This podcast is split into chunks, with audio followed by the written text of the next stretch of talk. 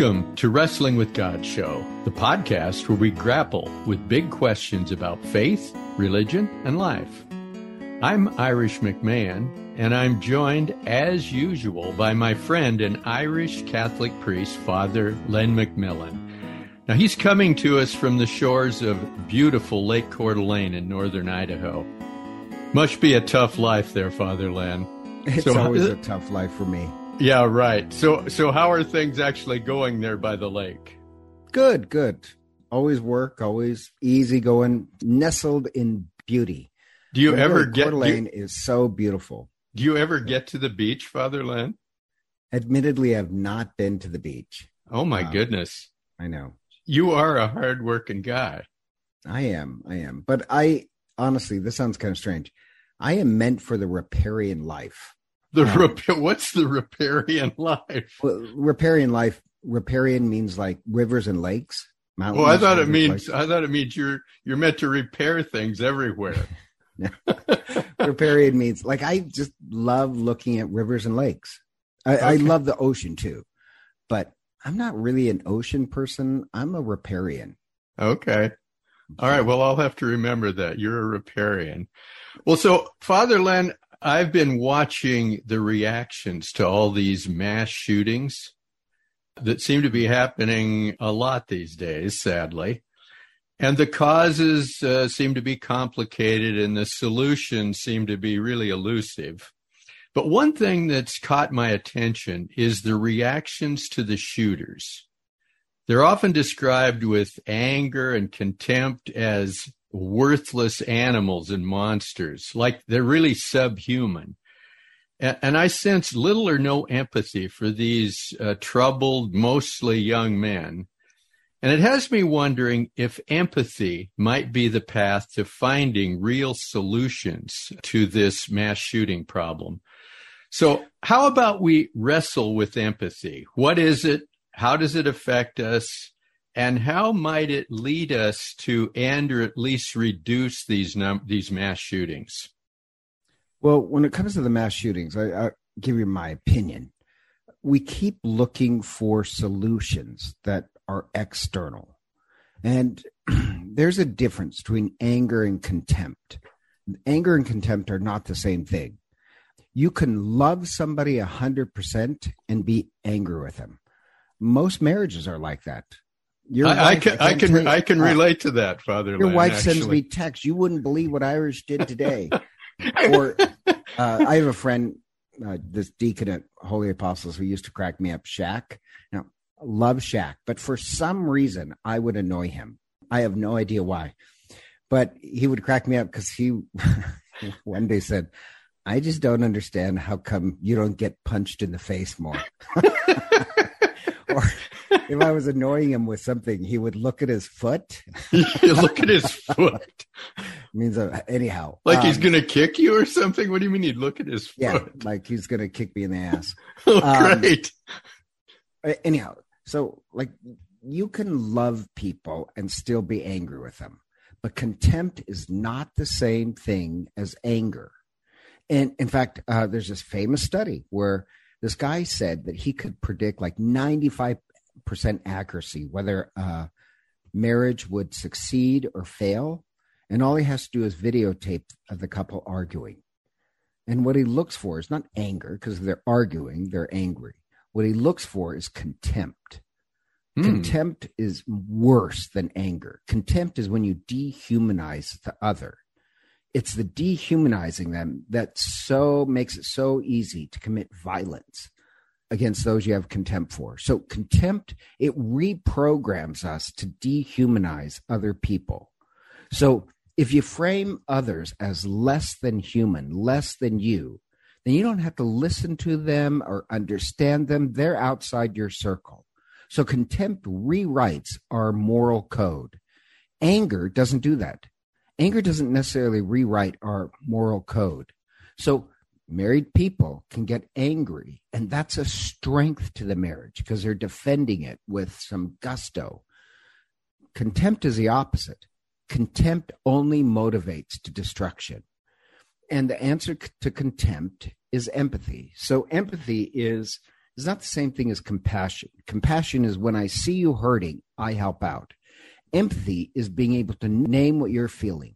Shame, fear. Da, da, da. I can name your emotions. Interesting because, like, almost all these young guys that commit this stuff, you know, they seem isolated. They are and, isolated. They're isolated. They have been isolated. I mean, the statistics is the the sense of lack of connection and isolation is really a symptom. Because so, like, uh, so you you know you know the stats that every mass every mass shooter doesn't have a father figure in his life. That shows a lack of connection. With that lack of connection, there's not empathy. But here's the problem: we're born with empathy. The reason why we have whites in our eyes, because I want to know what you're looking at. I want to be able to figure out what you're feeling. We're the species with the spindle neurons and mirror neurons. So I can feel what you're feeling. I know what you're feeling. So, like, we're born with it. Even like we're born with this morality of compassion. And here's the thing with empathy either you're perfecting it or you're killing it. For these mass shooters over time, their empathy has been killed. But we're hmm. psychologically hmm. designed for morality. Now, I know atheists will say, oh, no, we're not. But no, there's more than enough evidence that we're born with uh, built in morality towards empathy. So, give me an example. Like, uh, this sounds strange. They did this with babies, uh, having them play with dolls. This is one example. And one doll was mean to another doll. Those babies wouldn't play with the mean doll. They already knew that that was wrong. So, we have this built in empathy. But empathy is also a skill. We train ourselves to become more hospitable, more compassionate, more mer- merciful, or we're training ourselves to become more self righteous, pity, judgmental, exclusive. And hmm. there's this great book I read. I just love it. Love it, love it, love it. And it's called The Righteous Mind. Hmm. In, in chapter one, he makes this point that I think is important is that really emotions run our morality. He tells the story that one day he, his wife comes when he's in his office and says, Please don't put the dishes on the counter where I make food for our baby. and this is the amazing part. He said, as soon as he heard that first syllable of please, his mind was already racing ahead that he knew what she was going to say. He knew he put the dishes on the counter. and he started to come up with what he calls his inner lawyer of defending why he did what he did. and he says, You know, I'm sorry. Our elderly dog that's incontinent needed to go outside. The baby just woke up. I had to get to the baby. I just put my dishes wherever I could as soon as I could. And he tells the story where he's the victim and his wife apologizes that he just left his dishes there. And then later, because he's doing this, he's um, a, I didn't know there's a branch of psychology called moral psychology. He's going over that this fact that you first, and this is what we do, we first decide our position, what we want to do. Then we use our big brains to come up with an excuse, our inner lawyer, why we did that. And he thinks back and he says, you know, the truth is, I just put my dishes on the counter because mm, I I'm happy that my wife is always picking up after me. and yeah, the dog need to go out and the baby need to be held, but it didn't quite happen at that exact scenario. I'm not the victim, she was, and I'm just better at arguing with my wife. Well, plus, if he knew what was coming after please, he'd probably done this multiple times before. Yeah. No, no, you you already have your compass pointed where your morality is. And his uh-huh. morality is that, yeah, he can be selfish. And yep. he's better at arguing with his wife. But he says, first we come up with our conclusion, where your compass points, then we rationalize, you know, like I'm the victim. And the interesting thing is, there's this little part of our brain that's right above the bridge of our nose. It's called the VMPFC. It doesn't matter what it is. That's just its initials but it's one of our emotional centers. Now, here's the amazing part. It's a part that really, I'm, I'm going to say this is not quite accurate, but let's say it's the compass where your emotions point.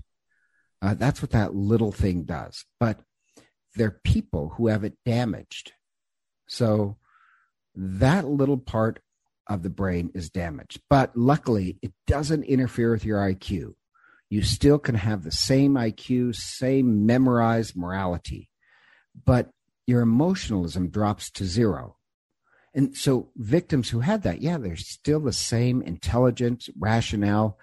Do do they know what causes the damage? Oh well, let's say an injury, or yeah, let's say you know I stab you with a, you know what I mean?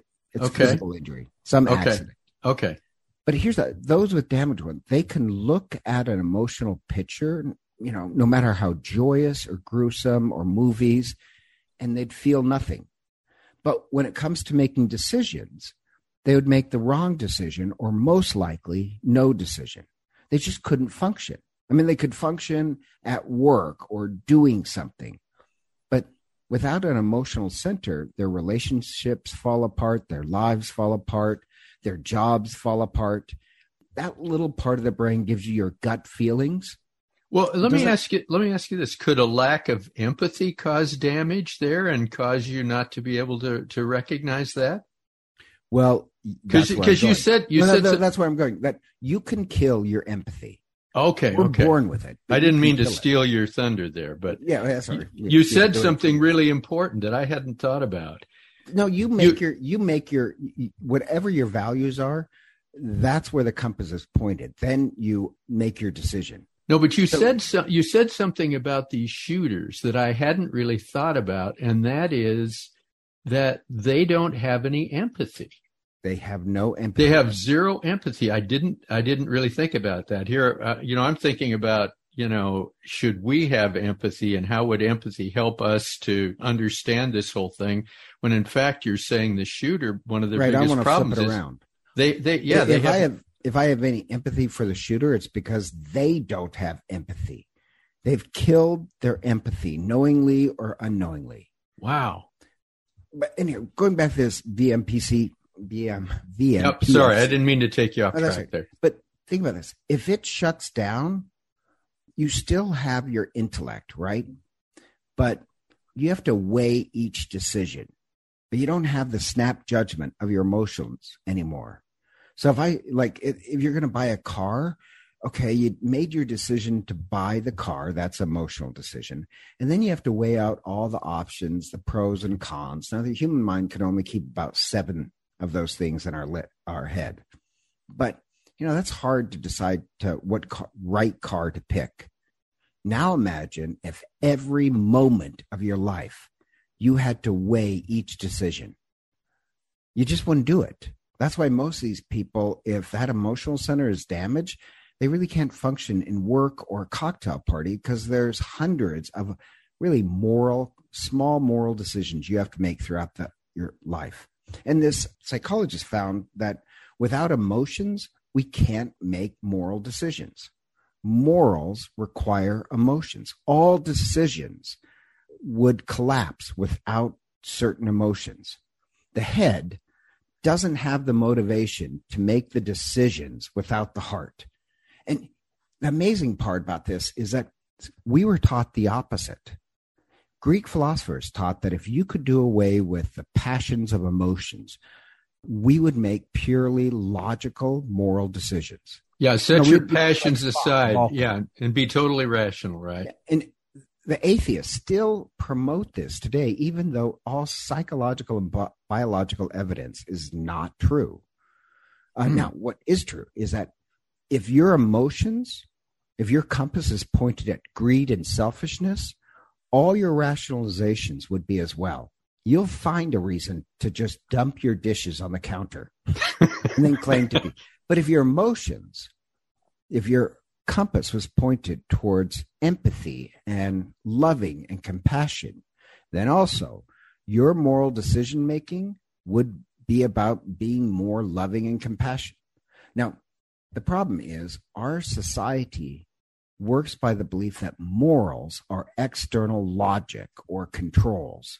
So it drives me up the wall. Like uh, atheists will say, well, you can have rational morality. You know, biologically, that's not true. In fact, a very famous atheist said, I became an atheist at 13 because it was logical. 13? you didn't even have a fully functioning brain at 13. Right. Emotionally, he made the emotional decision at 13 not to believe in God and then just doubled down on it the rest of his life and then called that rational. Or here's another story this famous scientist, atheist, he comes to believe in God. And he was really into science, but then he fell in love with this woman and it changed everything. With emotional temperature changing, suddenly his morals changed and even his belief in God changed. So this sounds kind of strange. My point being is that people think it's wrong to think that morals are kind of these external laws that you have to rationally behave like. And even the Bible, like this drives me up the wall with religious people, where they'll say, some religious people, they're no offense, they're like atheists. Atheists thinks morality can be rational. Some religious fundamentalists think, oh, all you have to do is follow the Bible as if it's a code book. Mm-hmm. Well, that's as ignorant as an atheist. It's still based on some external. And then you just rationalize it away. And there's stories that prove this in the Bible where the disciples are walking through the grain on a Sunday and they're picking heads of grain and eating it. And the Pharisees claim that the disciples are breaking the Sabbath. Really, eating, picking grain and eating is breaking the Sabbath. But that's actually their interpretation. That's not what the Bible says. Mm-hmm. And they just interpret the world as petty, vindictive, and, and legalistic. And Jesus says, no, they are innocent. You are not. And quotes that, oh, Go learn. It's mercy, what God desires. The Pharisees don't understand mercy. So even with the Bible, they'll come up with the wrong interpretation. So whether it's a Bible or canon law or uh, legal civil law, it can't legislate morality. You know, um, this this totally kind of explains how we're having such a hard time finding the solutions to these mass right, shootings. It's, I don't think all I, the... I disagree with you. If I really have to be honest, I don't think we're having a hard time finding the solution. I think we're having a hard time admitting the solution. And I'll tell you what, because you know, there's this popular mischaracterization that people are innately selfish. Uh, Richard Dawkins is atheist. He says that yeah that greed is good or stories like lord of the flies. The guy who wrote lord of the fly was a narcissist. He was coming up with a justification of his own morality. Most people are very generous. Selfishness is only true of narcissists and sociopaths but the opposite of the majority of people most people are designed to trust to work together and have empathy there's actually a really if you think about it, a really small pool of sociopaths, one in a 100 mm-hmm. That's why we really can't detect when somebody's lying because we're designed to trust yes. each other. We're designed to get along and live as a community. So, like, our morality is a big part of it, should be empathy. And there's this famous psychologist, Kohlberg, who studied moral psychology of children. And he said, children that socialize together learn to see things from other children's position. And he, Kohlberg found that children who can imagine what somebody else is feeling has a higher morality, that empathy creates a higher morality. So Kohlberg said, if you want to have a moral kids, have them play with lots of other people. But what about this change in our society where we have all like weekly another mass shooting? You only have to watch the news that it's coming again. But think about this. If Kohlberg is right, and there's all the evidence he is, that really socializing with other people that are a lot different than you, a wide variety, it creates empathy. But most people only watch the news that agrees with their perspective. Most people, unfortunately, stop watching books. The movies that they watch teach the if there's a problem, then you use your superpowers or a big gun and dominate them. Our culture has stopped advocating experiences of empathy. Well, and that, you know, it, it's not hard to come up with a solution. It's obvious. When I was growing up, we didn't have mass shootings. And literally, people, I'm not kidding, they drove to school with guns in their gun racks. Yep. You Well, know, you didn't have to you- legislate all this stuff. There's no mass shootings because our culture wasn't so anti empathy. And there's a study of music that the word we was used more in past decades in songs. Now, the number one word that's used in songs is I, I, I. This other study about connection and community that the more you're embedded in a community is one of the ingredients for higher health and longevity. So, community, living in a community, it creates empathy and health and longevity. And I remember thinking, because I, I remember this book, Putnam, it's a great research. Community in the United States has been dying. Com- the sense of community has been dying. There's, you know, he called the, the name of his book is Bowling Alone because in decades past there's bowling leagues and people played cards together and religion was practiced much more so with greater sense of community there's greater empathy but more and more community is dying all Well- the volunteering that's done is done by religious people and elderly But you know, a couple things. You're talking about community dying. What we now call community or practice as community is all this social media. We're at, we're actually isolated from other people. We're sitting at our computer or watching our phone or whatever. yeah we're That- more isolated And, the then other throw- th- the, the throw other in there COVID when we had, you know, that year of Yep. isolation. And I remember after reading Putnam's book about community dying, then also this study that community and empathy are related. And I was like, oh, with young people growing up with isolation, that's going to mean more isolation reduces empathy. Yep. So, wow, a community with more isolation and exclusion have higher rates of loneliness and anger. There's a study done on that. So, it's pretty easy to see oh, lower empathy, higher loneliness and anger. And Marcus Aurelius, this famous emperor of Rome philosopher, said anything you do to the hive affects the bees. So now we've created this alienated society where we're alienated from each other. The grocer is nothing more than the grocer. The waiter is nothing more than a waiter. And one way to increase community is to work on empathy. One way to increase empathy is to work on community. But what happens when you have a young people who've been isolated and lower levels of community? What you get is all this anger. So, you know, I think what we need to really ask the solution is not that hard. And I'm going to say, for me, the solution is not more externals. I want to be careful about this. I'm all for, because people want to say, well, what we need is more laws. I want to be honest. I'm a Second Amendment person, but yeah, I'm all for laws. Don't get me wrong. I'm for, if it could limit and protect children, I am for background checks and stuff like that. I am for strong doors on schools. Mm-hmm. But you have to ask yourself, why do we need these laws? Why do suddenly, in this time period in our country, we didn't have this problem before? Stronger doors are not the real answer. That only treats a symptom. Yep. The real disease, the cancer that's causing all the symptoms, is this lack of empathy and community. So the real solution is not more debate about externals or even mental health. I know this. I'm, I'm want to address mental health, but mental health is an external. The mentally ill are more likely to be victims of violence, not perpetrators of violence.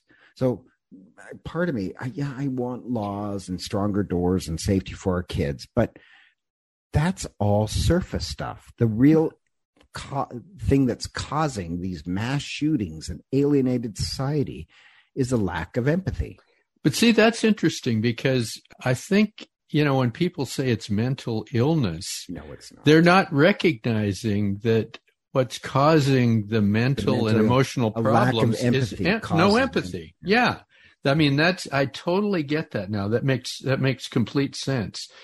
The other thing I wanted to ask you real quick, because, you know, you were talking about the best way to bring up kids that are moral and happy and all that kind of stuff is to to make sure they you know are in community they are socialized with a lot of people who have different ideas and beliefs and whatever what's happening now it seems like and maybe this is the isolated community it seems like so many of these shooters have either been bullied or ostracized because they're different, they're unusual, that kind of thing. And and it, I think that's always gone on, but it seems like maybe there's more of it now. So yeah, when mean, you're when you're the, trying, the profile to, is so obvious. All the mass shooters had disengaged parents disengaged from the community, disengaged even from their own home. The guy from New Mexico, he had been bullied since grade school because he had kind of a lisp. His father is completely absent. His mother is more concerned about her drugs and her live-in boyfriend, so basically abandoned him. Yep. So, I mean, we have these generations of abandoned children because I got to be with my boyfriend, or you know, my life is more important. Then you also have COVID. So the solution is internal, but people don't want to admit that. The solution is maybe we need to change the way our society works. Well, that sounds to me. I don't think I don't think people want to hear that. I, they want to hear about stronger doors and more laws. Yep. But what we really need to do is change our society. And you can say, well, we can't do that yet. Our society did change from when I was growing up. So why can't we take control and change it back?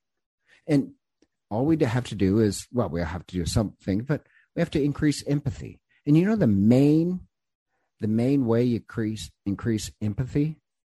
Practice, practice, practice. But nobody has what... the nerve to do that. We want the easy solution, not actually to get off our ass and do something. So, well, well, or one or, thing is well, or take care of others. I'm sorry, Father Len. I, you, you get me thinking about so many things. We look for the easy solution or the one that benefits us. Like most of the solutions are being offered by politicians, but politicians whose the, the, the solution they're championing often, you know, increases their power or their right. desirability. It just increases their base. Yeah. It just increases their base. It's not what's best for everybody. Not at all. So like if they really wanted to increase you know, make help us.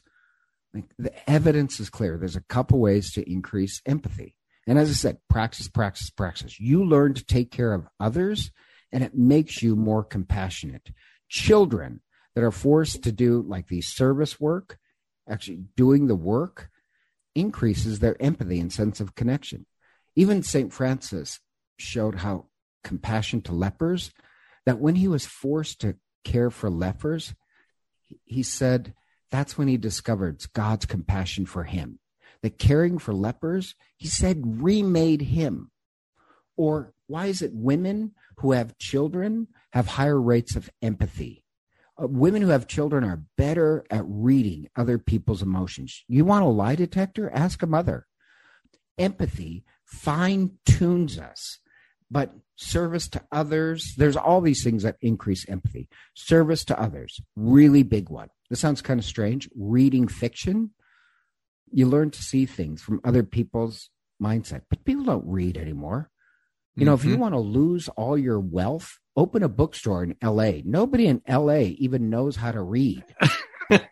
they found people who pray regularly have higher rates of empathy and therefore also test out to be more moral people that listen to music. Dancing increases your empathy. Even physical closeness increases your empathy. They did this test with teenagers, and I know I mentioned this before. It is so hilarious where you show teenagers this black and white photo of people's face, and mm-hmm. like the face would be in pain or joy. Teenagers are getting worse and worse at recognizing other people's emotion. I think it's because of COVID.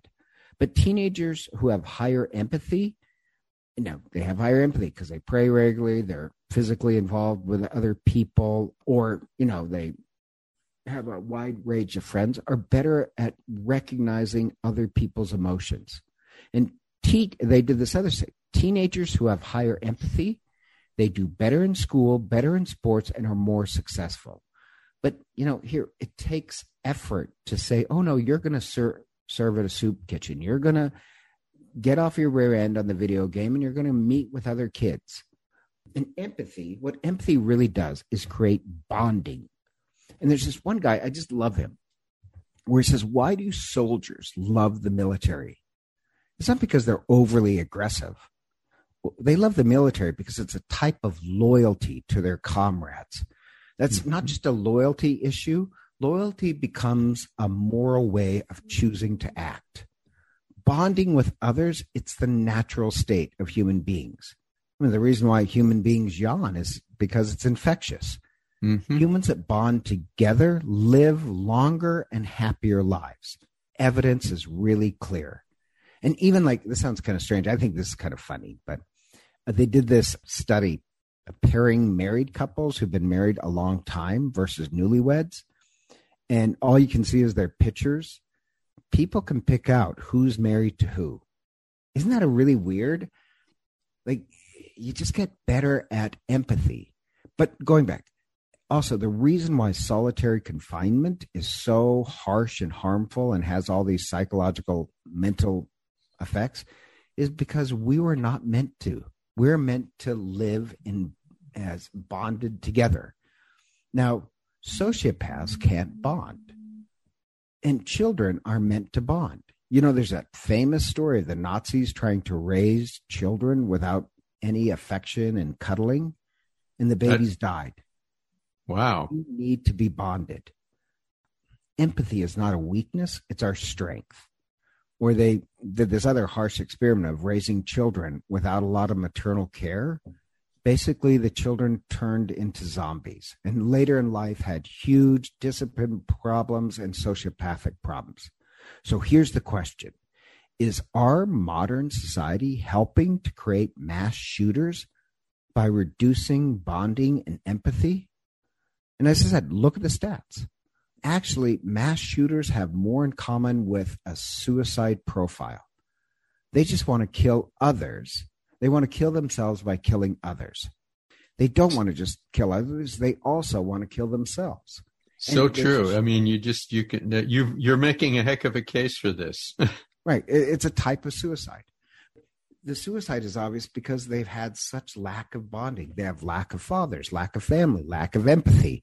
It's not a mental illness problem. We have a societal problem with lack of empathy. But our society doesn't want to look at empathy. It wants to look at the external solutions of stronger doors or more active shooter drills. Yet the common need is for more bonding and more empathy. And here's another thing. I this is taking a twist. People keep thinking it's laws that are going to save us. Now, let me be clear I'm not against laws, but we look to external laws and external blaming, and our, we put our hope into kind of these over systematized moralities that don't work. And so, like, I can explain, like, there's this famous philosopher named Bentham. Well, John Stuart Mills later mentioned that Bentham was a strange guy. He had this very intellectual moral code, right? But it's clear if you look at Bentham now, Bentham, this philosopher, could talk a lot about morality, but clearly Bentham was autistic. He had no lover, he had no close friends. He had this over intellectualized system of morality. Or Kant, love Kant, this famous mathematician. Clearly, he was a little autistic and so like my point being is that wow, very intellectual moral codes to them. But an over systematized moral code doesn't lead to greater morality.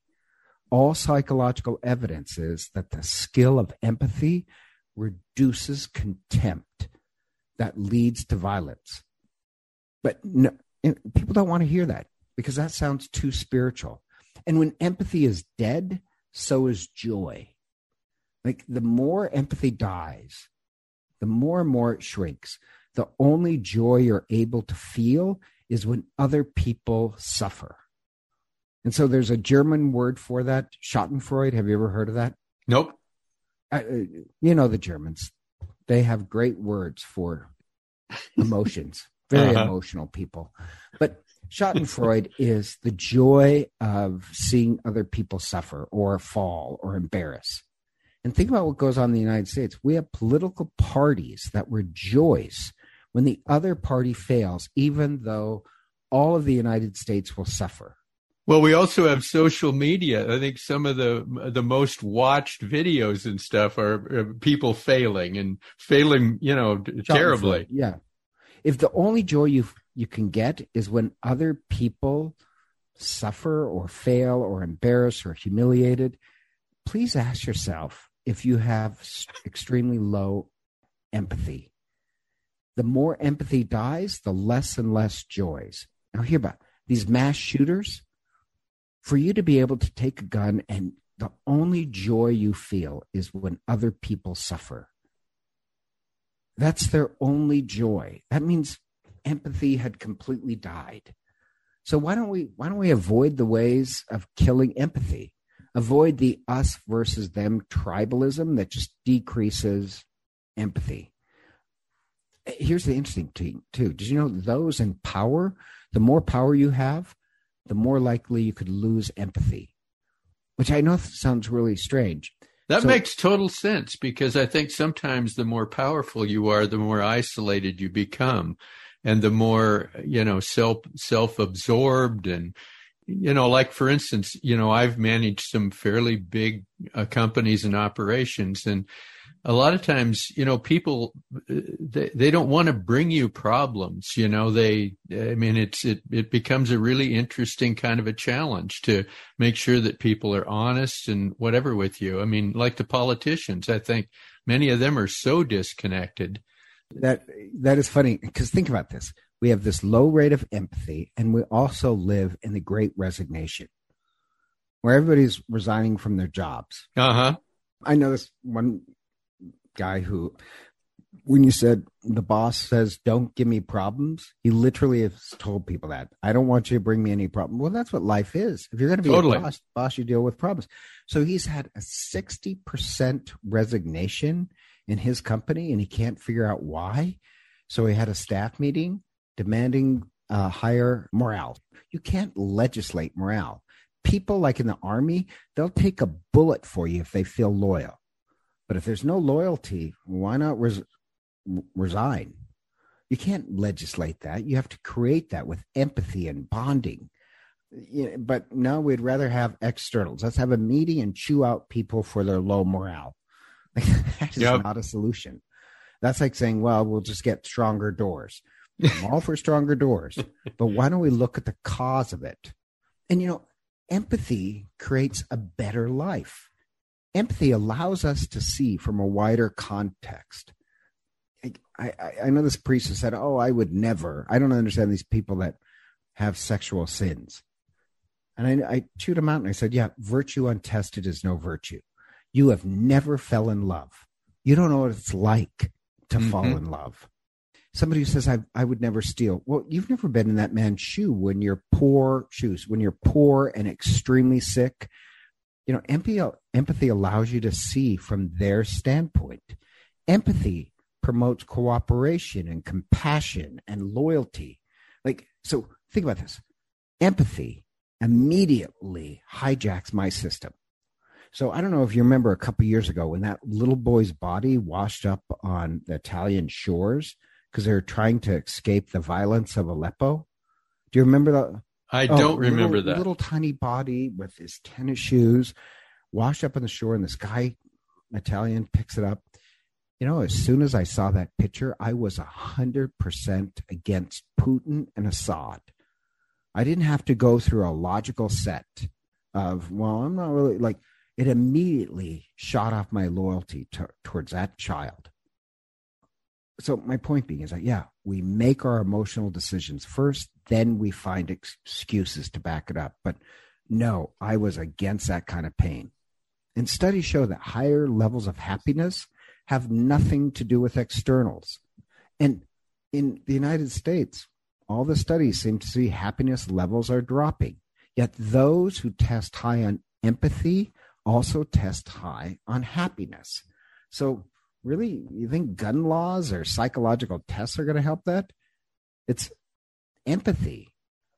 everyone who thinks that if you're empathetic, it helps the other person. Like if I'm empathetic, it's going to help you.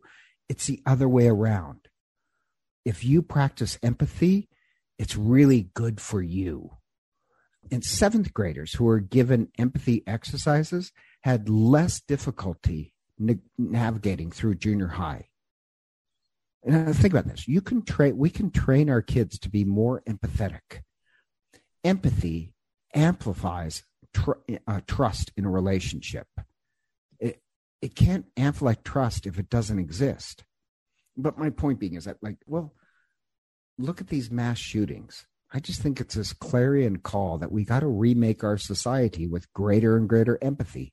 You want to protect your kids? How about advocating a society of empathy? Do things that increase empathy, which increases morals, not more blah, blah, blah, blah discussion on laws or morality. Yep. Morality will never come about through legislation. It's got to be through empathy. Right. Wow. Well, Father Len, I think you've given us a lot to think about not just in relation to mass shootings and solving the problem and stuff, but just in terms of life.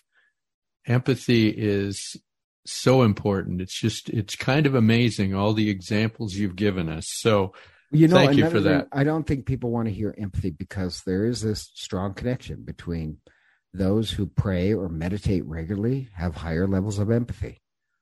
Well, that would go with the the decrease in people you know, wanting to be religious or having some attraction to religion and spirituality and stuff. Uh, it's it's kind of a double edged sword, isn't it?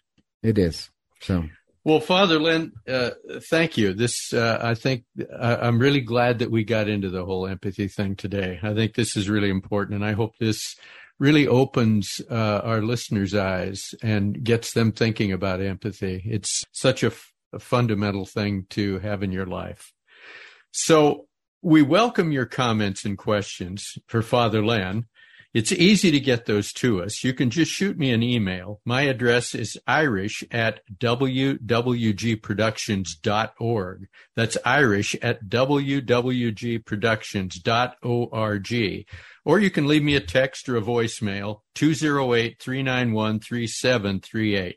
208 391 3738. Now, this podcast was created and it's distributed by Wrestling with God Productions. Our theme music is composed and performed by Jake Einig and Kevin Barnett.